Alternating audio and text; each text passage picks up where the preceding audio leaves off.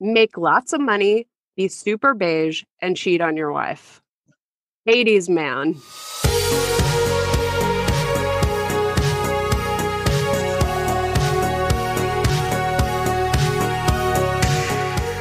Hello, welcome to Cover Your Eyes. Today we're talking about the movie Desperately Seeking Susan from 1985. Hello, Sarah. Hey, Holly. So, this movie, I was really excited to watch it because I loved it so much as a child. And I really haven't seen it in a long time. I mean, I don't think I really watched it as an adult again. Oh, But really? I, yeah, I don't think I did. Maybe I'd see like bits of it here and there on like TBS or, you know what I Mm-hmm. mean? I don't know. But I don't think I ever like sat down and fully watched it again.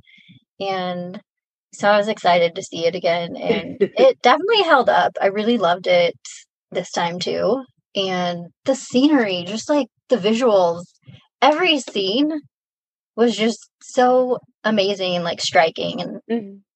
I just wanted to like eat it up. I don't know. I just felt like a visceral reaction to every scene. It was so good. The clothes, the city scenery, just everything.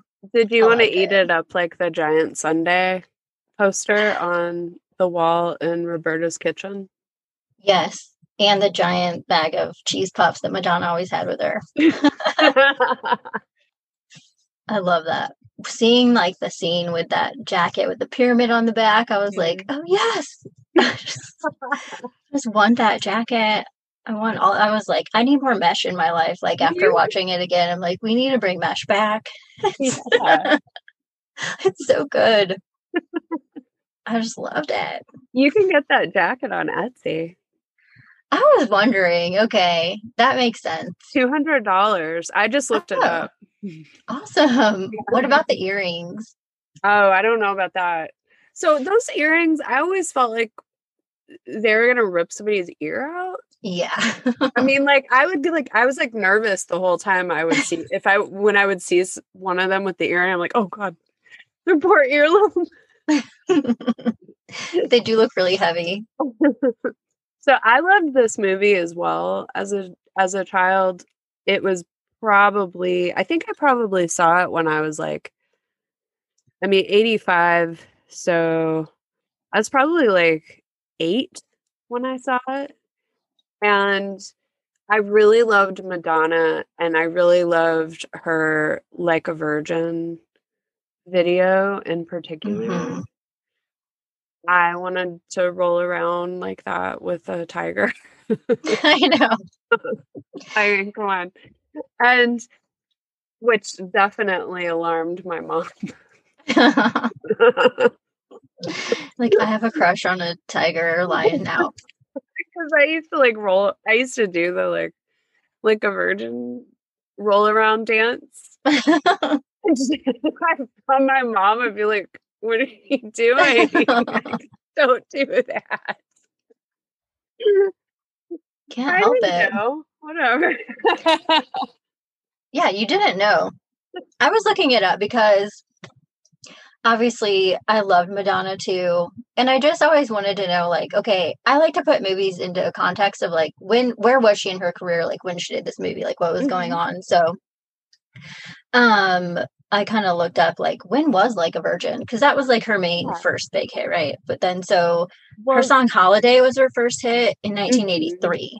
And then mhm. like a virgin was 1984 and then she was in this movie in 1985 so i'm like okay she was already like a big star but not like the huge superstar that she would become so I think she was a star with people that watched MTV yeah because all her videos, I mean, I remember th- I rem- I never forgot the day I was sitting watching MTV and I saw the borderline video mm, and I was like completely mesmerized.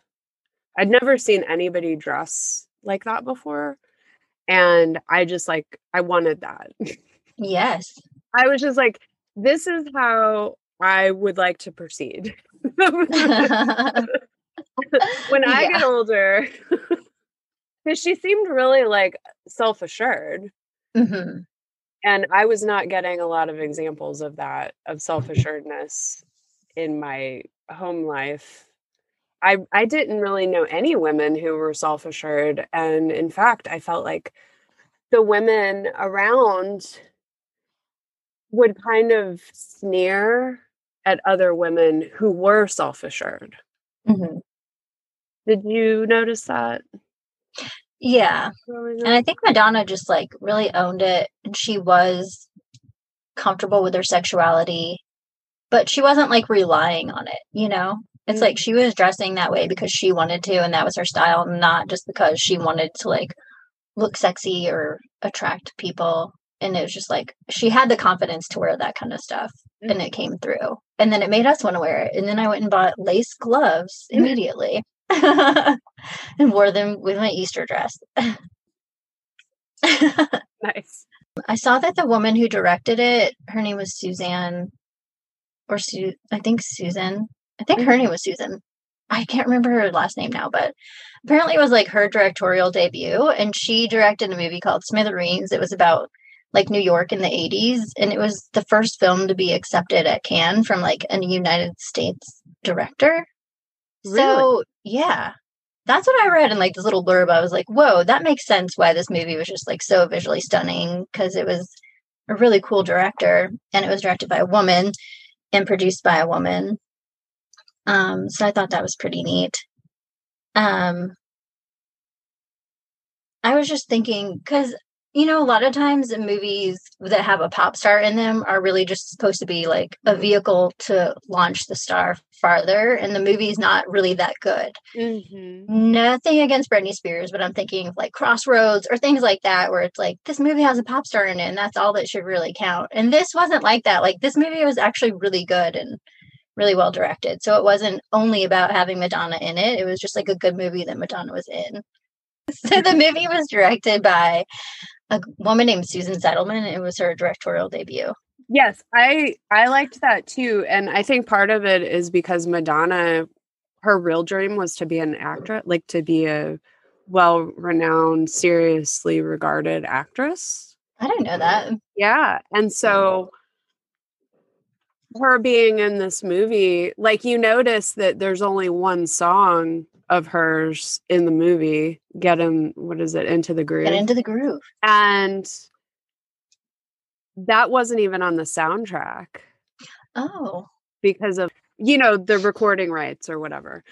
Uh it makes sense to me that the whole pop star angle wasn't really promoted. It's like whenever we've watched movies women directors it's like there is a there is often a different quality to the way the women are the women characters are presented in the movie.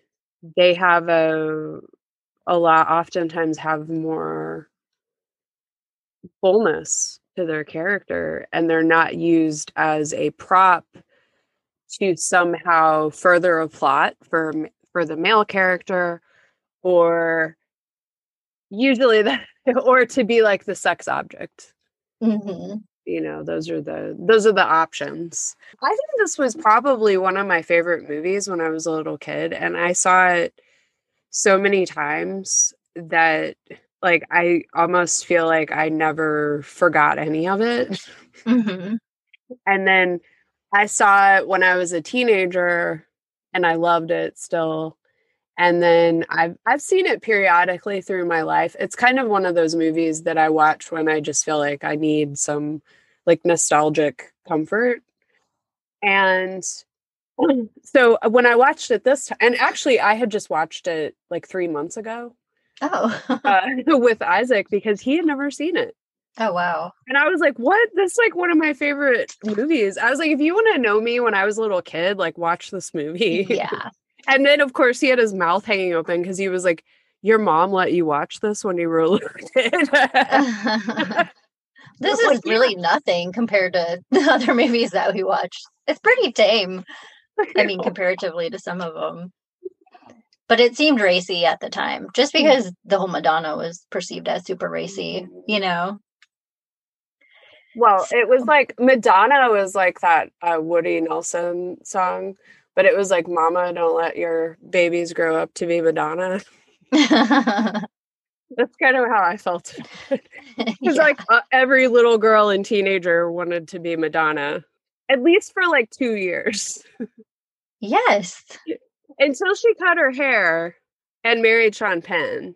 And then it was like, I feel like that kind of changed the the um trajectory of like idol worship. Mm, yeah. because that look was not as accessible as the desperately seeking Susan Madonna look. That is very accessible because it's basically thrift store chic with an emphasis on the boudoir and crucifixes. yes, those were available. Yeah, and then I feel like I went back to her. I mean, so I was still a fan of her, but then I think it heightened again with the whole like truth or dare and all Mm. that stuff. hmm Then I was like, oh my God, yes, she's still amazing. Yeah. I remember seeing, I watched uh, the Truth or Dare documentary a lot.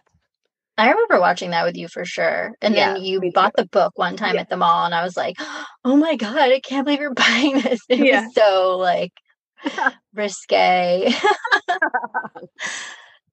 it had pictures of her in like underwear sitting on Yeah. someone's lap. And yeah.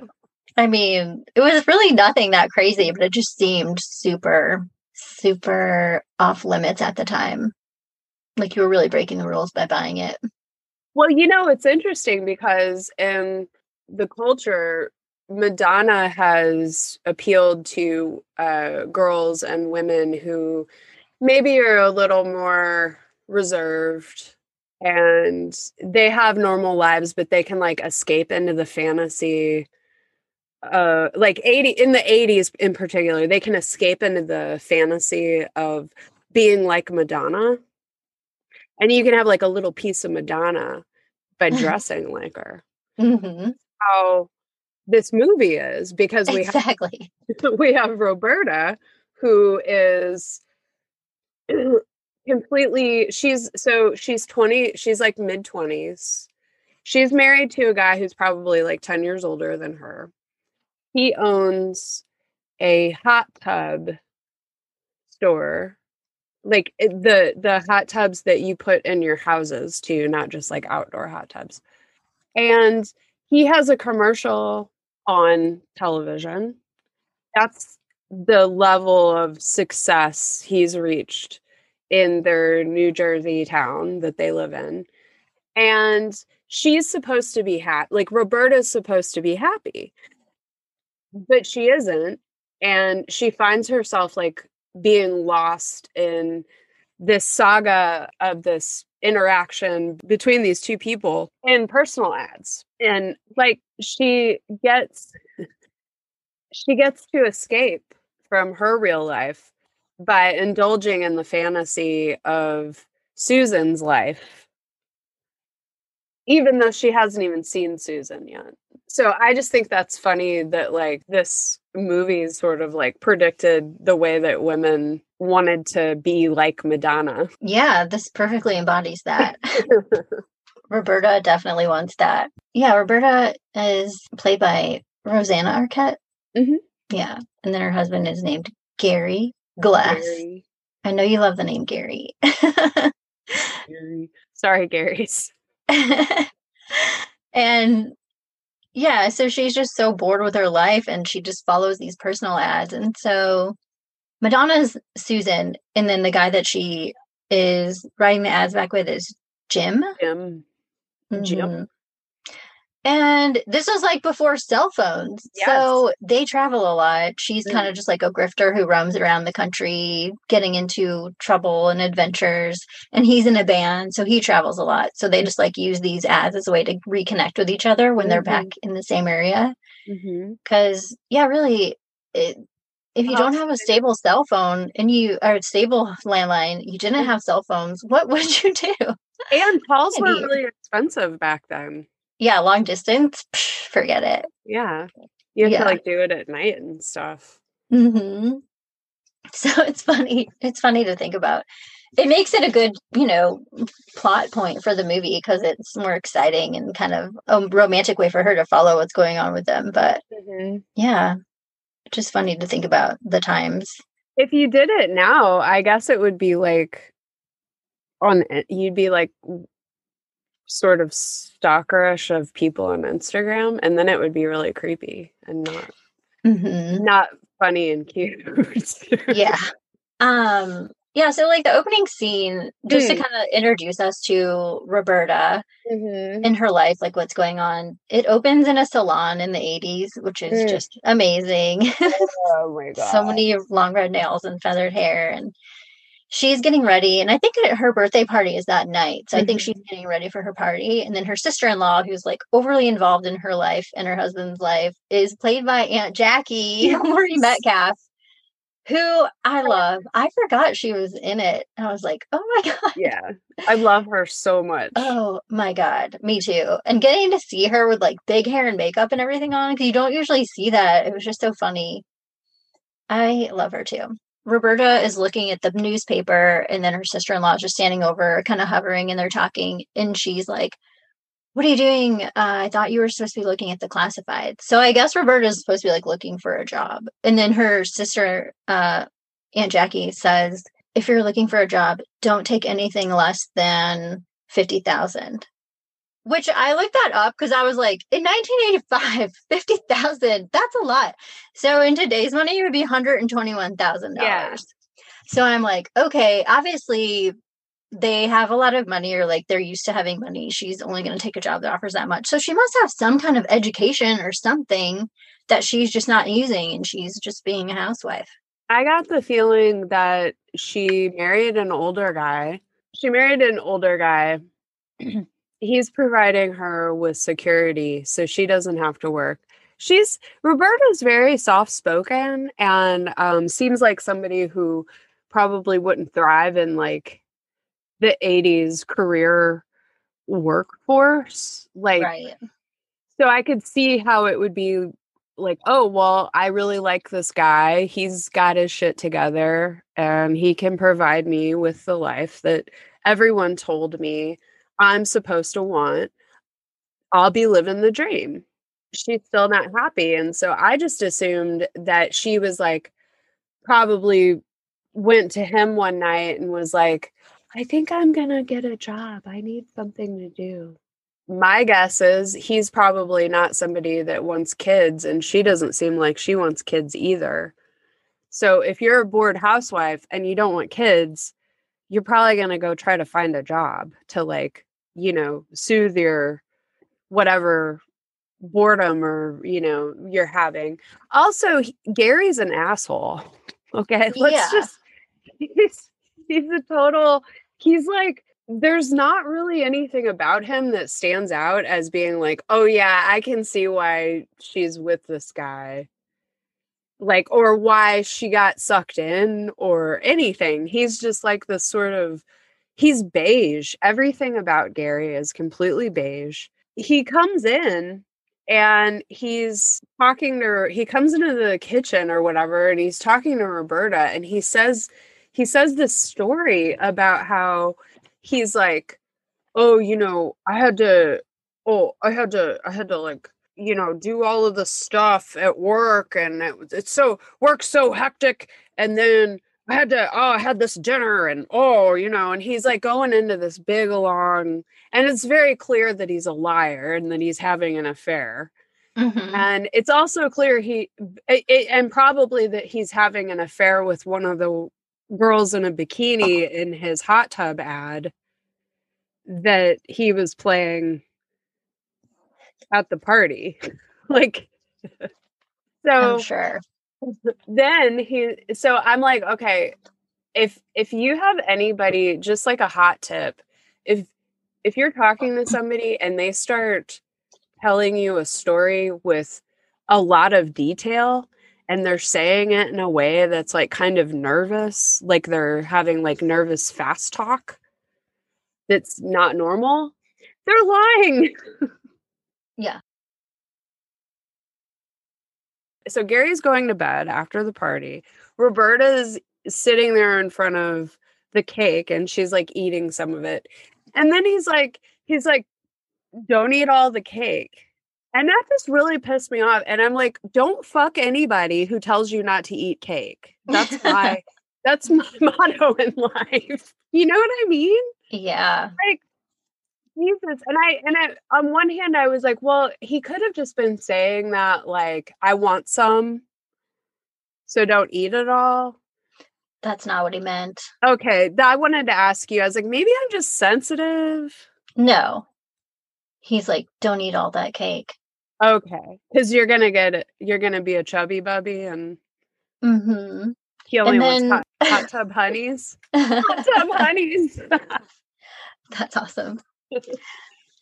Yeah. So jumping ahead, so that just made me mm-hmm. think I have to jump ahead for one second. totally. But then, like, flash forward, then they're reading her diary and they're mm-hmm. going through one of the entries. And she says, Had the party. Gary came in while I was in the kitchen and I, I ate the rest of the cake. I was like, Yes, good for you, Roberta. oh my god. That was one of my favorite parts. Yeah. yeah, so that's what's going on with Roberta. Like that's her life. So you can see why she's just so bored with it and she wants to Mhm. follow Susan's life in the newspaper. And so the opening scene for Susan, which is just also like so memorable and wonderful. Madonna's like laying on the hotel floor, wearing that amazing jacket with the pyramid on the back and some lace outfit and taking pictures of herself with a Polaroid. There's just like food and booze all around on the floor. You can tell she's just been partying and having like a great time. And then room service comes and they bring her a newspaper and a bottle of tequila for like breakfast. so great. And then she looks in the paper and she finds the ad from Jim of like, hey, desperately seeking Susan. And so she's like, oh, okay, I'm going to go see him again. Mhm. Um, but while she's in the hotel room, then you see there's like a guy laying in the bed behind her. So it was who she had been with for a while, I guess. Um, and when she leaves, she goes through his jacket and takes money out of his wallet. Not She all of doesn't- it. Yeah. Just some. And then she also takes a pair of earrings that were in there, like these really fancy giant gold dangly earrings. And then she leaves. For inspiration. Yeah. Oh yeah, and she also gives the uh, bellboy like a Polaroid of herself as his Yeah. tip, like when he brings the breakfast. That was so great. Um, but then so she's leaving the hotel. The guy still passed out, and then when she's walking out in the hall, she spills her suitcase. And then this other guy walks past her going towards a Mhm. room, and he's a very, you know, shifty looking. And he White hair. is very, yeah, lacking in pigment. And Kind of like a rabbit. Yeah, he's like a white rabbit, but like a shifty looking white rabbit. And he sees her, he like takes notice of her because of her jacket, which is like very unique and distinctive. And then she leaves. So he like remembers that. Then we find out that he's going to the hotel room where she had been because apparently the guy she'd been hooking up with was some kind of like mobster or something. And the earrings that she took were actually stolen from an exhibit and they were Nefertiti's earrings. So she Mhm. doesn't realize that. So the guy's coming to look for the earrings. They're not there. So he murders the mobster. And then he knows he needs to find Susan and he's Mhm. following her based on that jacket. Mm-hmm. And then the hijinks ensue from there. And then that's how Roberta kind of like gets mixed up in all of it, Mm-hmm. right? Because I was trying to think of like, how did all this actually happen? Yeah, like after the day after the party, when Roberta's like at the height of her boredom and depression, she's like, that's it. I'm going to go see Susan because she saw the latest ad too. And she's like, I'm going to go see her, see what's up, and see like this romance in person. She follows Susan from there. And then she sees Susan go into like a thrift store because she sees these amazing boots. Susan sees these amazing boots. They're like crystal studs everywhere mm-hmm. And she just has to have them. And she trades her pyramid jacket for the boots. Yeah. The Then boots, Roberta, huh? the boots were $65 and I looked Oh. it up and it was $170 Oh, okay. now, which is a Yeah. lot of money for a vintage store. Worth it though. But I guess she was being sensible because she had taken the money from Mhm. That guy's wallet, but she didn't want to spend it. So she traded her jacket instead Mhm. for the boots. Mhm. Yeah, so then that's how Roberta gets her hands on the jacket.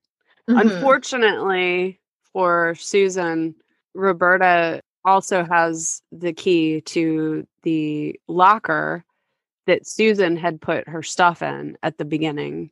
So Roberta becomes gets knocked out by the the white rabbit and then she falls down a rabbit hole where when Mhm. she wakes up she has no idea who she is. Mhm. And there's this absolutely beautiful human being sitting right by her. Those eyes. And that's why I always wanted to be Roberta and not Susan. when I was watching this movie, I had no interest in being Susan. You're right, because Roberta had the way cuter boyfriend. Even though Susan was way cooler and had a better wardrobe. so, so do you think? Okay, so I actually, so I actually think Susan is a really rude person. And if you were to encounter her in real life, you would never want her to stay with you or anything. She gets basically every time she's around anyone, she just brings chaos and disaster into their lives. And she does not care that it happens. She has no, she has no, like, oh gosh, you know, I didn't mean for your apartment to get trashed or I just eh, like she's presented as being like this cool like hip woman like you know like she's like a feminist icon of the 80s kind of a in a way you know which i understand but this particular that's like madonna that's a whole other thing but this particular character susan like if you just look at all of her behaviors it's presented in such a way that you want to be her because roberta wants to be her but everybody's really identifying with roberta or most people i think are probably really identifying with roberta when they watch the movie. Just like the idea of you know dreaming of like a life full of excitement and danger and a life where you're not so sensitive. Because like for people who are really sensitive the appeal of someone like susan is that they don't feel everybody else's emotions all the time and so it just frees them up to do whatever the fuck they want. And that looks really appealing and exciting if you've spent your whole life trying to please everyone around you. I think most people would identify more with Roberta than want to be Susan. I definitely would be more like Roberta, but wanting to be Susan. What do you think about like when you're watching the movie? Like, how do you feel about Susan in the moment? Yeah, I feel like Susan is very just like selfish and taking what she needs from whoever she needs it from at the moment and then moving on to the next thing. And I mean, we literally see her doing that multiple times. But it's like people, she's just so, I guess, you know, entertaining and she has something to offer that makes her lovable because they keep taking her back and wanting to be around her and just like inviting that chaos back into their life again. So Mm-hmm. just because she's so cool, I guess. Yeah. So really, I guess Susan is like Gary, the narcissist, only a way cooler version. she's like a cooler version of Roberta's husband. She's Susan is like if Gary was an artist. yeah, and we don't even really know like what does Susan do.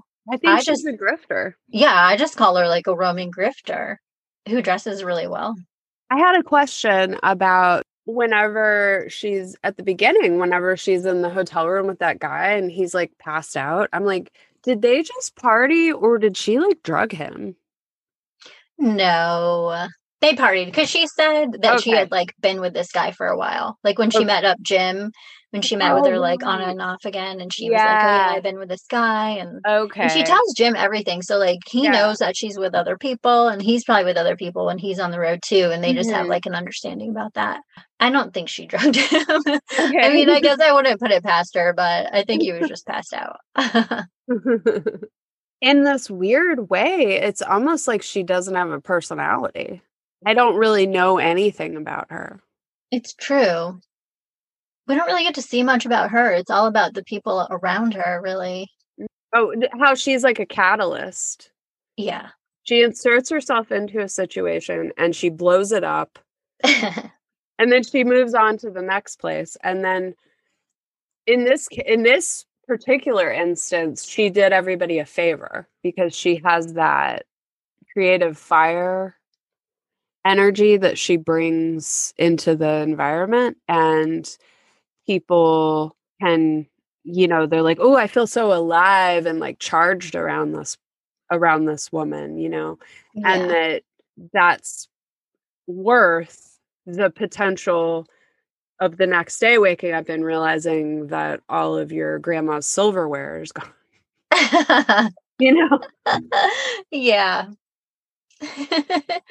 That's a good way to put it. And i know people kind of like that mm-hmm. and i get I it too you know i'm not i just at the same time it's like i would not want to be anything like susan and like her lifestyle did not appeal to me as a kid mm-hmm even though this was like my favorite movie. I was totally about Roberta's boyfriend. Des. Des, played by the beautiful Aidan Quinn. Jesus. Yeah. I'm sure he was like the first grown ass man that I was like, oh my God. As a seven year old, and I was like, that's a man. He's just so like gorgeous, but also like soft spoken, mm-hmm. but like a quiet masculinity where you know you can depend on him. Mm-hmm. And he's artsy because he works in a cinema house, like mm-hmm. like a little independent movie theater. And he wears suspenders. I mean, come on. He's just and so is a and is a cat, which he yeah. There's like a scene of him That's cuddling with this cat. He doesn't have a shirt on, and I'm like, you know what, Susan, director, you are just pandering to all of the women in the audience right now, and I love it. It's true. That's another sign of a female director right there. like, you know how many tits we've put up with looking at? you can at least have a shirtless man hanging out with a cat who's purring. Exactly. That's worth like a thousand hits equivalent. yeah. yeah. So his phone number. So Des's phone number was in the jacket pocket because Jim had given it to Susan. He's like, I'm worried about you mm-hmm. because of this mob guy. And if anything happens, call Des, he'll help you. So that's why when Roberta wakes up from her and with amnesia, she actually he was already there because Jim had called him and told him to go check Jim, on her. Jim told Des, like, hey, my girl's coming in, go check on her. He thinks that she's Susan. Mm-hmm. So she thinks that she's Susan too once she hears the story. Mm-hmm. And then she stays with Des at his apartment until she can figure out what's going on. And she's trying to find clues to like, who am I? Mm-hmm. And then mm-hmm. she finds the like a postcard from the Magic Club, which is where yeah. Susan had gone because her friend works there. Mm-hmm.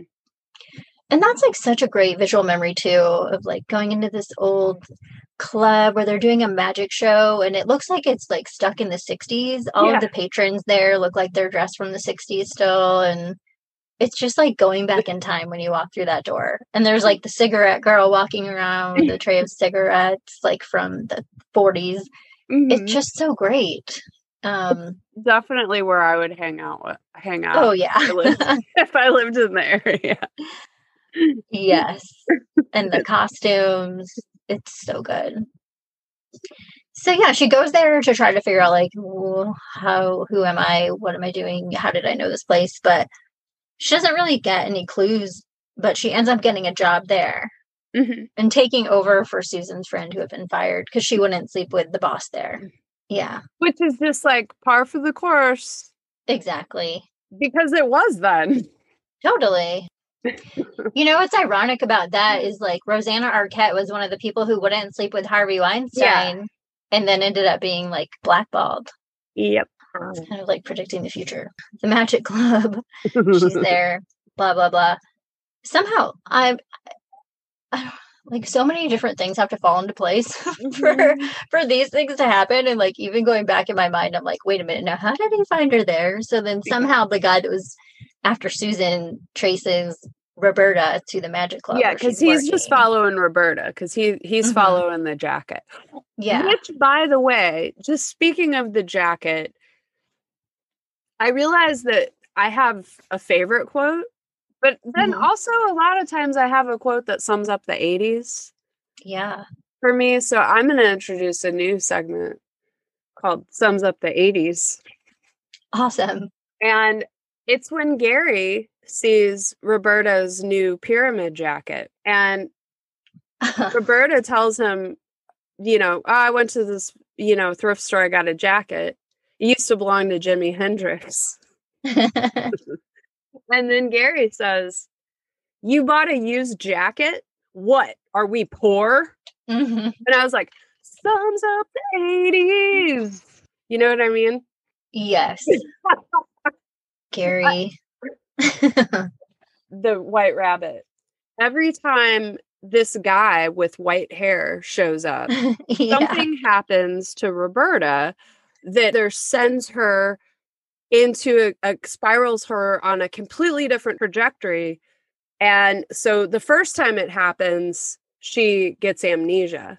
And then the second time it happens, she comes out of amnesia, hmm which is like there's just such a big Alice in Wonderland theme Yeah. Roberta goes on an adventure and she gains a lot of power and Mhm. she discovers herself for who she really is aside from a man even though like she ends up with Des but Des this whole time because Roberta doesn't know who she is Des just assumes that she's Susan and so Des treats her like you would treat a good friend's girlfriend Okay, so Leslie, whenever so whenever Roberta disappears, um, because she has amnesia, Leslie, Gary's sister, Leslie just lives to like completely torment her brother all the time. because I think Leslie thinks that her brother is a dick. Yes. And I think it's in in this moment when she's talking to him when I realized, like, oh, Leslie wasn't hanging around Roberta because she's a nosy asshole. She was hanging around Roberta because she thinks her husband's an asshole and she wants to mm-hmm. kind of like protect Roberta. That There's like a there's a quality like there's actually more of a she wishes Roberta was her sister instead of Gary being her brother.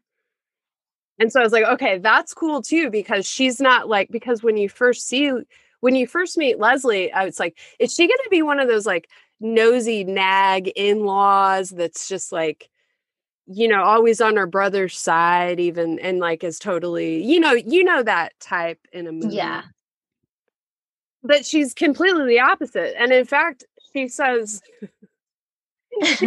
whenever whenever Gary's like, I don't know where my wife went, Leslie's like, Well, do you know how to get her off? because if you don't know how to get her off, which you probably don't, that's probably why she left you. I love that conversation. It's 1985. This is amazing. It is. She's like, well, was she sexually satisfied? And then she asks him about orgasms. She's like, you do know what it is, don't you, Gary? Yeah, she knows that her brother is just like a terrible husband, probably terrible in bed. She knows just a bad person. cheating. Yeah, and she says, um, oh, she knows that. She said, like, oh, I know all about you, and she probably knows all about you running around with Debbie, whatever. And he's like, we're not running around. We're having a perfectly respectable affair. I'm having an affair, so now I'm fancy. it's like it's like no, you're just kind of an asshole. exactly. Yeah, and then later when Susan, so Susan finds Gary because of like a phone number that she left at the thrift store or whatever. They end up hooking up, and she's like, "I need to find Roberta because she's got all my shit." And he needs to find her because it's his wife. And so he just, I don't think he actually really cares about finding her. He just technically should find her since it's his Yeah. wife. He's just like doing it because it's like, well, people will ask questions if I don't look for her. So I better seem concerned. I also thought there was an element of how dare she leave me? I thought I had the upper hand in this relationship. If I didn't think I had the upper hand in the relationship, I never would have married her in the first place. Like that's. Mm-hmm. Gary to me. exactly. Yeah, and then so Susan like ends up back at their house because she's working with them to find her, and she goes through all of Roberta's stuff. She just immediately goes through the bedside table where you'd find like any juicy stuff, Yeah. and she finds all these books, like basically self-help books about like, does your marriage suck? Do you never have orgasms and everything? And Gary's like, what? He's like, he doesn't even think that Roberta would be interested in sex, because later Roberta gets picked up for being, yeah, sex Oh. worker. And then he's like, oh. I don't believe that. She doesn't even like sex. Mhm. It's like, first of all, that's not how it works. And second of all, you obviously are not having sex with your wife and you are not keeping her sexually satisfied at all. And you don't even think that that's important to her. And you're just off having affairs with other people instead. Yeah. Ugh, Gary, Gary is he's beige. totally. Like that's beige. one of the problems. So like you know how you can have somebody okay, so we've kind of established that Gary and Susan are both incredibly narcissistic people. But you can see Susan seems fun to hang out with. Gary, her her shenanigans might be worth it under some some circumstances. Gary, on the other hand, is boring. Really boring. Like there's nothing really about him that stands out in any way except that he's self-absorbed. And to me, like that kind of sums up what I the impression I was getting in the 80s of what men were supposed to be like.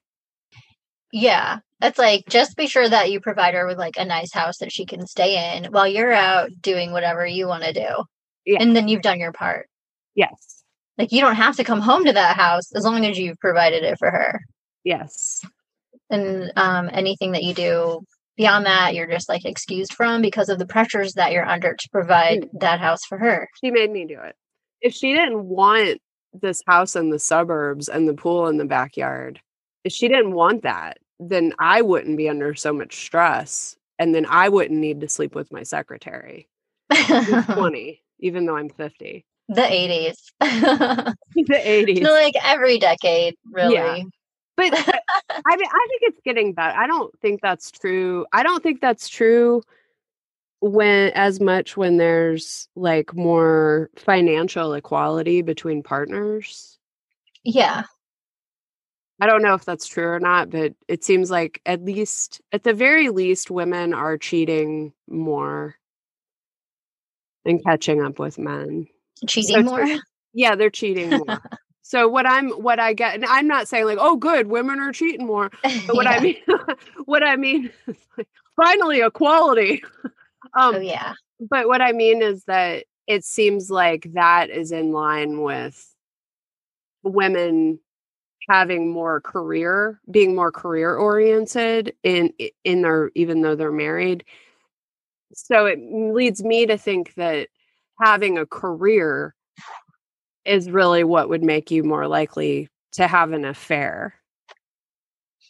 Yeah. And that I don't might know. just like that Okay. might just be easy access because you're encountering people in a world that's probably different and not going to cross circles with your home life. Yeah. You know, them being so with Leslie and Gary sneaking around in Roberta's stuff um comes my favorite quote from Leslie. You might know. Oh. Mhm.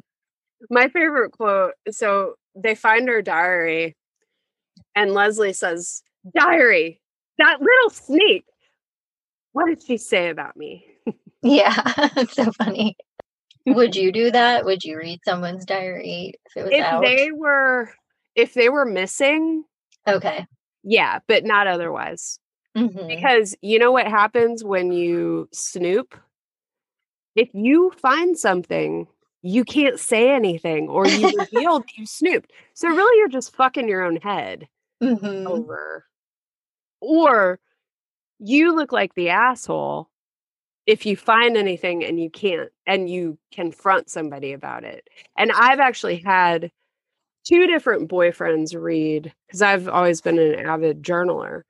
And I Mhm. had two different boyfriends read my journals over period of time. So How'd you find out? because they confronted me about something I wrote.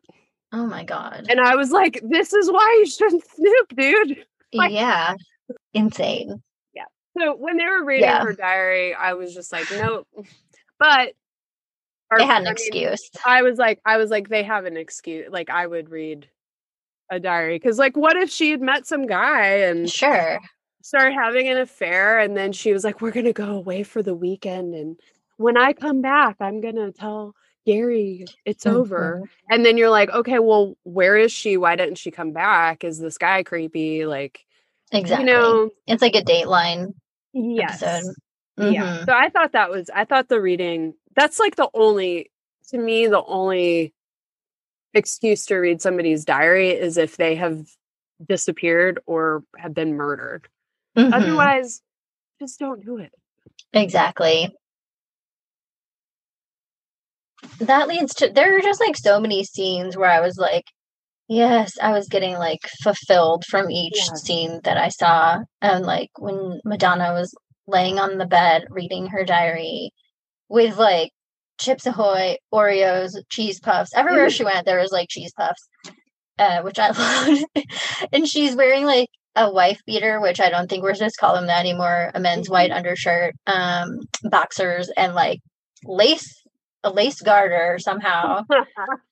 Uh, and it just looked so amazing. And she was just like laying on the bed on her belly in this amazing outfit, reading a diary, eating junk food in a pink 80s bedroom. And I was just like, this is fulfilling me in so many ways right now. I just loved it. And then um my husband had actually definitely seen this movie and he was like, Oh my god, this is the scene where like I became a man. he like definitely remembered her laying on the bed in a certain way with those boxers and the lace garters. And I was like, Yeah, I get this. And then when she like goes to the place the ad in the newspaper and she like goes out on the street, she's wearing that same outfit and she just throws on one of Gary's like dress shirts over it and walks downtown wearing Yeah. that. That is like such an iconic scene. I was just like, she's amazing. that was like groundbreaking. Who would wear that? Yeah. her. And then she walks past those three triplet guys that Yeah. like check her out, and they're like the most '80s cheeseball looking.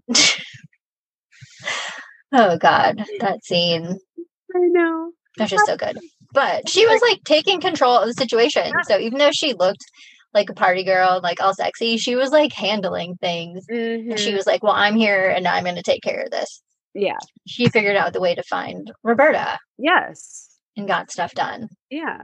None of Mhm. the guys in this movie get anything done. No, they don't. They just like flounder around uh huh. and like worry about what the women think about them, That's a nice change. which is usually the opposite. I mean, this movie actually feels like almost more, it still feels more modern now than a lot of movies that have been made in like the past 10 years or something to me. Like, Mm-hmm.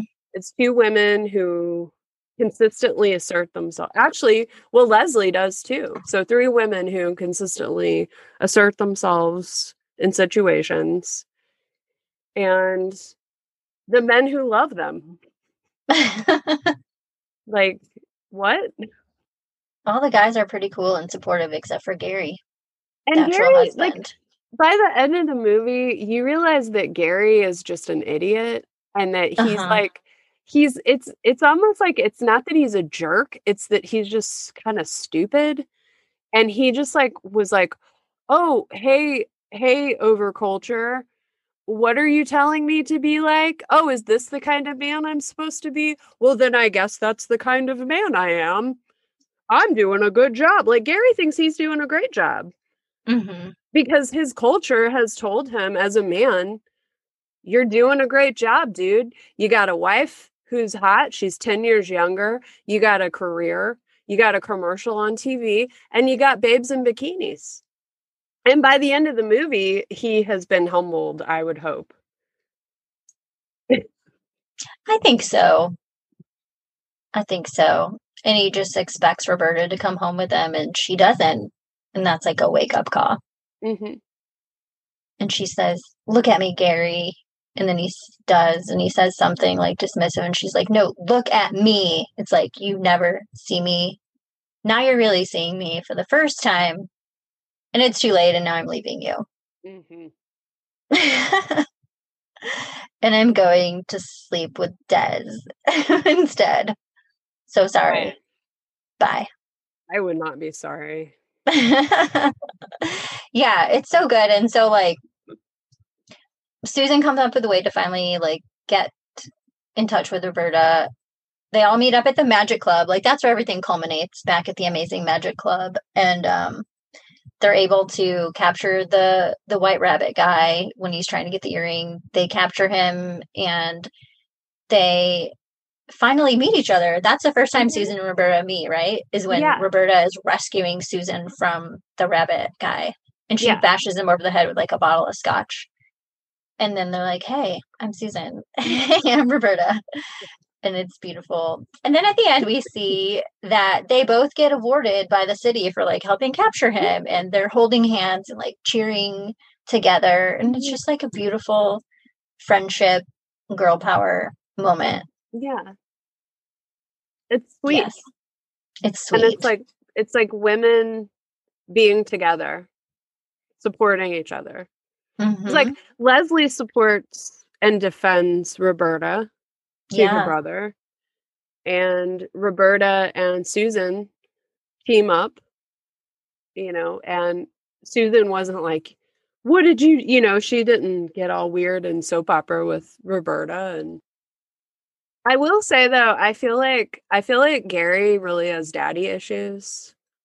What do you mean? Well, like he wants to keep his wife like subservient and a Mhm. child. So I feel like he has daddy issues. Like he needs to be a daddy hmm and he doesn't know how to interact with a woman who isn't viewed as subservient to him somehow, Yeah. except for his sister. and I just like this movie was positive overall. It was like Mhm. Madonna was very cool, very sexual, but empowered in her sexuality. Mhm. She was never like ogled or taken advantage of or like fondled. You know She what I mean? she wasn't objectified either. Yeah. She just like owned it. And people admired and respected it. It was like, yeah, Mhm. look at her. But they weren't, yeah, objectifying her, like you said. They were just appreciating what they saw Mhm. and her power. She just has like, yeah, a really unique way of being able to do that. So I think it was actually like a positive message for a seven year old girl. Yeah, I I really I really feel like uh, Madonna in the 80s had a huge influence on me because I I admired her sexuality. And that was a very specific thing. This woman is is showing herself as a powerful individual who has se- her own sexual agency which is Mhm. like a man is able is afforded the luxury of doing in our in our society but women were really not allowed that in the early 80s and people would talk about madonna like she was a real threat. Hmm and she was a threat. She was a threat to the patriarchy yeah. keeping women ashamed of enjoying the pleasures of their own fucking body. Here's the pleasure I take in my own self and in my ability to move in the world and express my physicality any way I want. That's really threatening. And it's threatening to a lot of women as well who can't Yes. Who can't express that for whatever reason, who can't or don't want to. And they see that, and then it's like, oh, well, now what? Now I'm supposed to act like this? oh, is this what men want now? Because I spent my whole goddamn life growing up thinking, because y'all told me that men want this like docile housewife. But now you're telling men want me Roberta's. They want Roberta's, but now you're telling me that they want the Susans. But they want Susan's without the attitude. They want the like sexuality of Susan with the um temperament of a Roberta. So me. A Roberta in the street and a Susan in the bedroom. Yeah, that's how I am. It's, they want a Holly. I'm cut that out. yeah. I just remember Madonna being like so vilified and like Mhm. controversial and it's like hmm then looking back at it it's like wow. Why? You know? It's so tame even like comparatively by today's standards but she I was very groundbreaking. And she really wasn't even doing anything that controversial or outlandish but it was just controversial at the time Well, also it was explicit because there's Mhm. plenty of women who fla- who have flaunted their bodies in public through history, and they've been highly praised. Mhm. But the way in which they were flaunting their bodies was really there was a submissiveness to it, and this coquettishness of, oh, you need to get all that lipstick on your collar. Mhm. you know, that kind of thing. And it's like, um, like the seven. Have you ever seen that movie, The Seven Year Itch? Mhm. It's like she's constantly bending over. She moves in a way that's showing off her sexuality and her Mhm. body, but it's not what she owns. It's how her power comes from being the object. Uh-huh. It doesn't come from being the agent. And Madonna comes from being the agent. Mhm. And that's the part that's threat. It's not the sex. It's that she was saying, I'm taking my pleasure and I'm getting pleasure. These are my choices. And it was like this very, uh, she was very assertive. And that was the part that's a threat. It's hard to put my finger on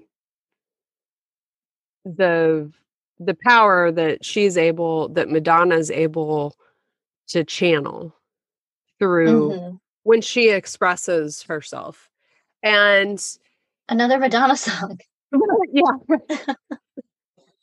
and I mean we could talk all day about like the appropriation, all of the critiques that have been put on her, which I un- totally get where people are coming from.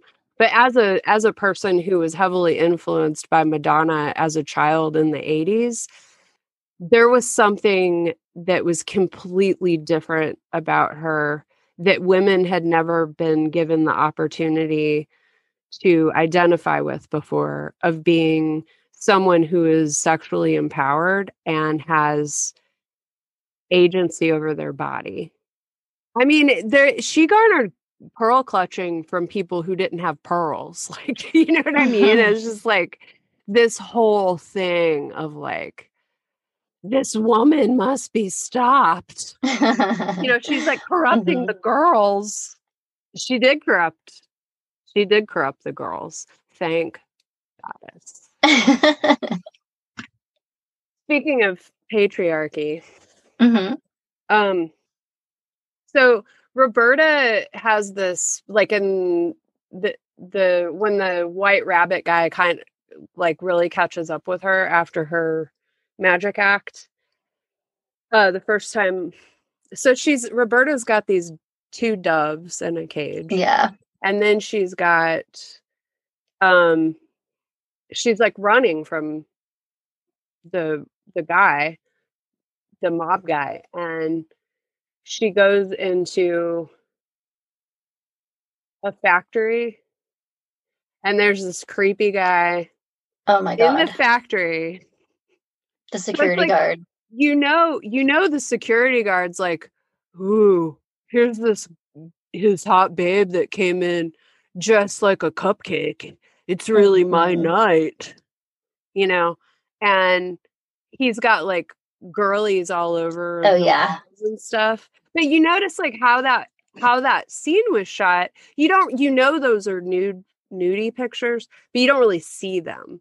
hmm You know, so even there there was an opportunity to show to like objectify women, but instead it was used as a prop to show that this guy was probably like a sexual creep. Yeah. It's not like Spicoli's room where you see every spread eagle person, every spread eagle woman in her Right. breasts. Yeah. Yeah, you definitely just see the creep vibes from this guy, and she's alone and coming to him for help in the middle of the night, and you're just like, ooh.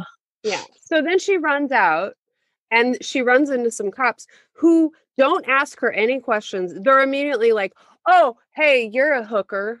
You're Mhm. wearing a, you know, because she's still got her um, outfit on from the her magician assistant outfit. And she really does look like a cupcake. Like she's got a lot of Mhm. on and stuff. It's a pretty great outfit. It was. And so I was like, so they arrest her for being, as they would say, a prostitute, a sex Mhm. worker. And I'm like, this happened. This, like, I don't know about now, but I remember in the 90s reading about women getting stopped by cops in cities who had, like, you know, a short skirt on. And they would be like, you're coming with us. What? Yeah, this is like a thing that would happen in Oh my god. obviously uh, probably more with you know with black women hmm um like everything else but Oh my know. god. Yeah i i mean i remember that because it was like because like one i remember this one i read this article and this woman in new york city had been arrested for being a sex worker because she was standing outside of a bar and i think like the bar might have got raided or something i'm not really sure but something was going on that cops were there. She was standing outside and she got arrested for being a sex worker and then when they looked in her purse and saw she had a condom that was the evidence they used You're kidding.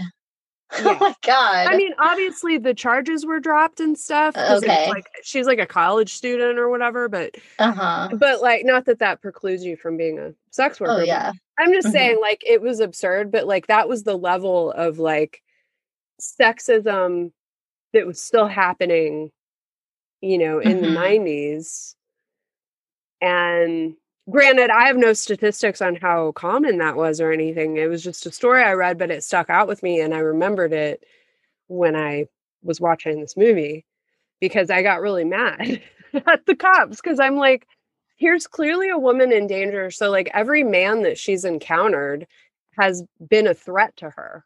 And it's like Mhm. don't go out alone ladies you know because this is what happens you're just like endlessly mercilessly persecuted by mm. creepy guys even the cops Yeah, she was laying on the ground like helpless because he had just attacked her and ran Yeah. off. And they pick her up from the ground and then arrest her. yeah instead of going after the guy who assaulted her Oh my god. Yeah, which to me like i feel like that was a that was a deliberate you know choice on the part of the filmmakers to show Mhm.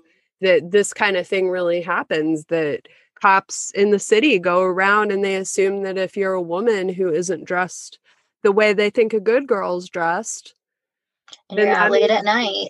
yeah you're a lady of the night hmm is that what you said Oh, I said, and you're out late at night. oh but you're also a lady of the night. and you have doves. So I love the part when she gets into the cop car. Then there's another woman in the back of the car who presumably had been picked up for sex work as well. And she was like, looked at her and she's like, How do you use the doves? as if she used them in part of her sex work. It was so funny. Yeah. Oh, and then um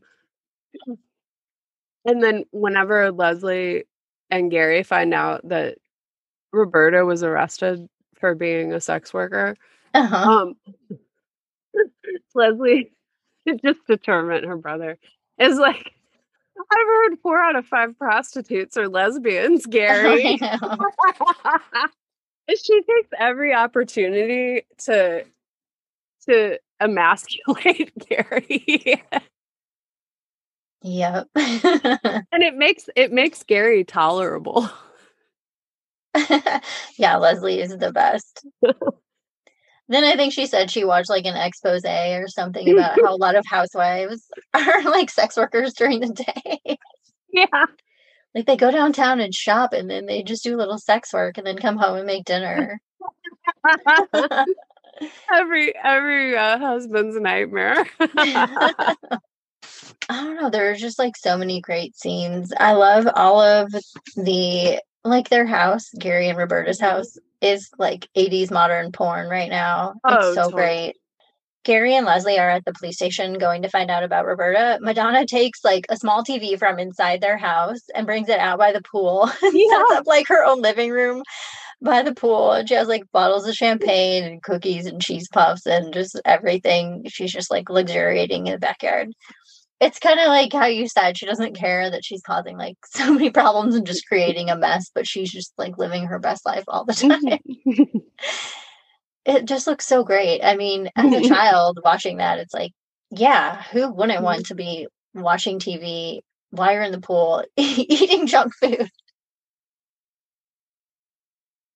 Yeah, so but then Gary's high when Roberta calls him from jail. yeah. She calls for help and he's like so high, he doesn't even know what's going on, or he thinks it's a joke or something, right? Um, come get her.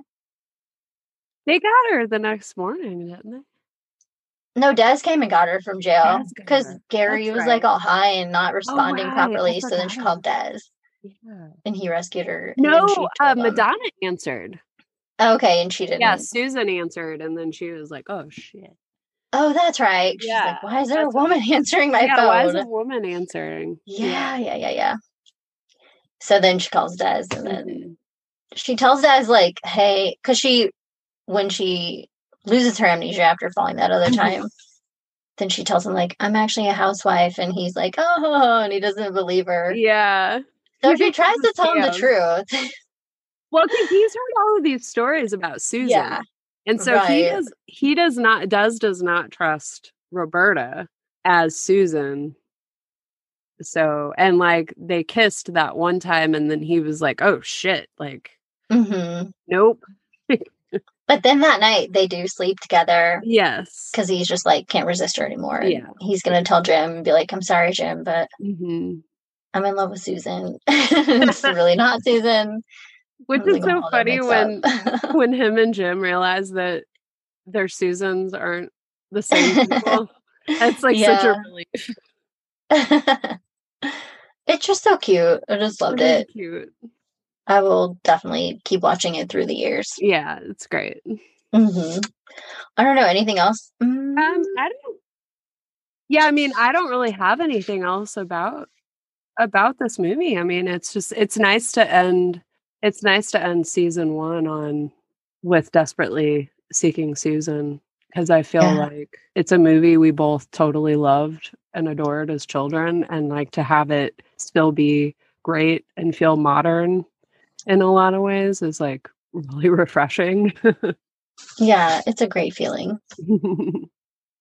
well, everyone, we have come to the end of season one of Cover Your Eyes, and we will be back in three weeks with more exciting movies, more horror, more drama, and more laughter. So in this movie, Roberta is bored with her own life and she becomes obsessed with Susan's life and basically wants to become Susan and live the exciting life that she has. So have you ever had an experience like that where you just meet someone or see someone that looks super exciting to you and your life seems really boring by comparison and you want to kind of like meet them, live vicariously through them, become them? Any situation like that. If you have, we'd love to hear about it. Um, email us at covereyes.podcast at gmail.com or you can message us on Instagram or Twitter. Also, if you have ideas for other movies we should cover in the future, we'd love to hear those too. Thank you for listening to Cover Your Eyes podcast. If you like our show, please feel free to count the ways. Find us on patreon.com backslash cover your eyes. You can also visit our store on Redbubble at Cover Your Eyes Podcast. And don't forget, we love it when you subscribe, rate, and review. Are we going to say see you next Tuesday still? Okay, we could say, Bye, y'all. See you next Tuesday. Yeah. okay. I give it a hundred percent. I give it 95% just for Aidan Quinn.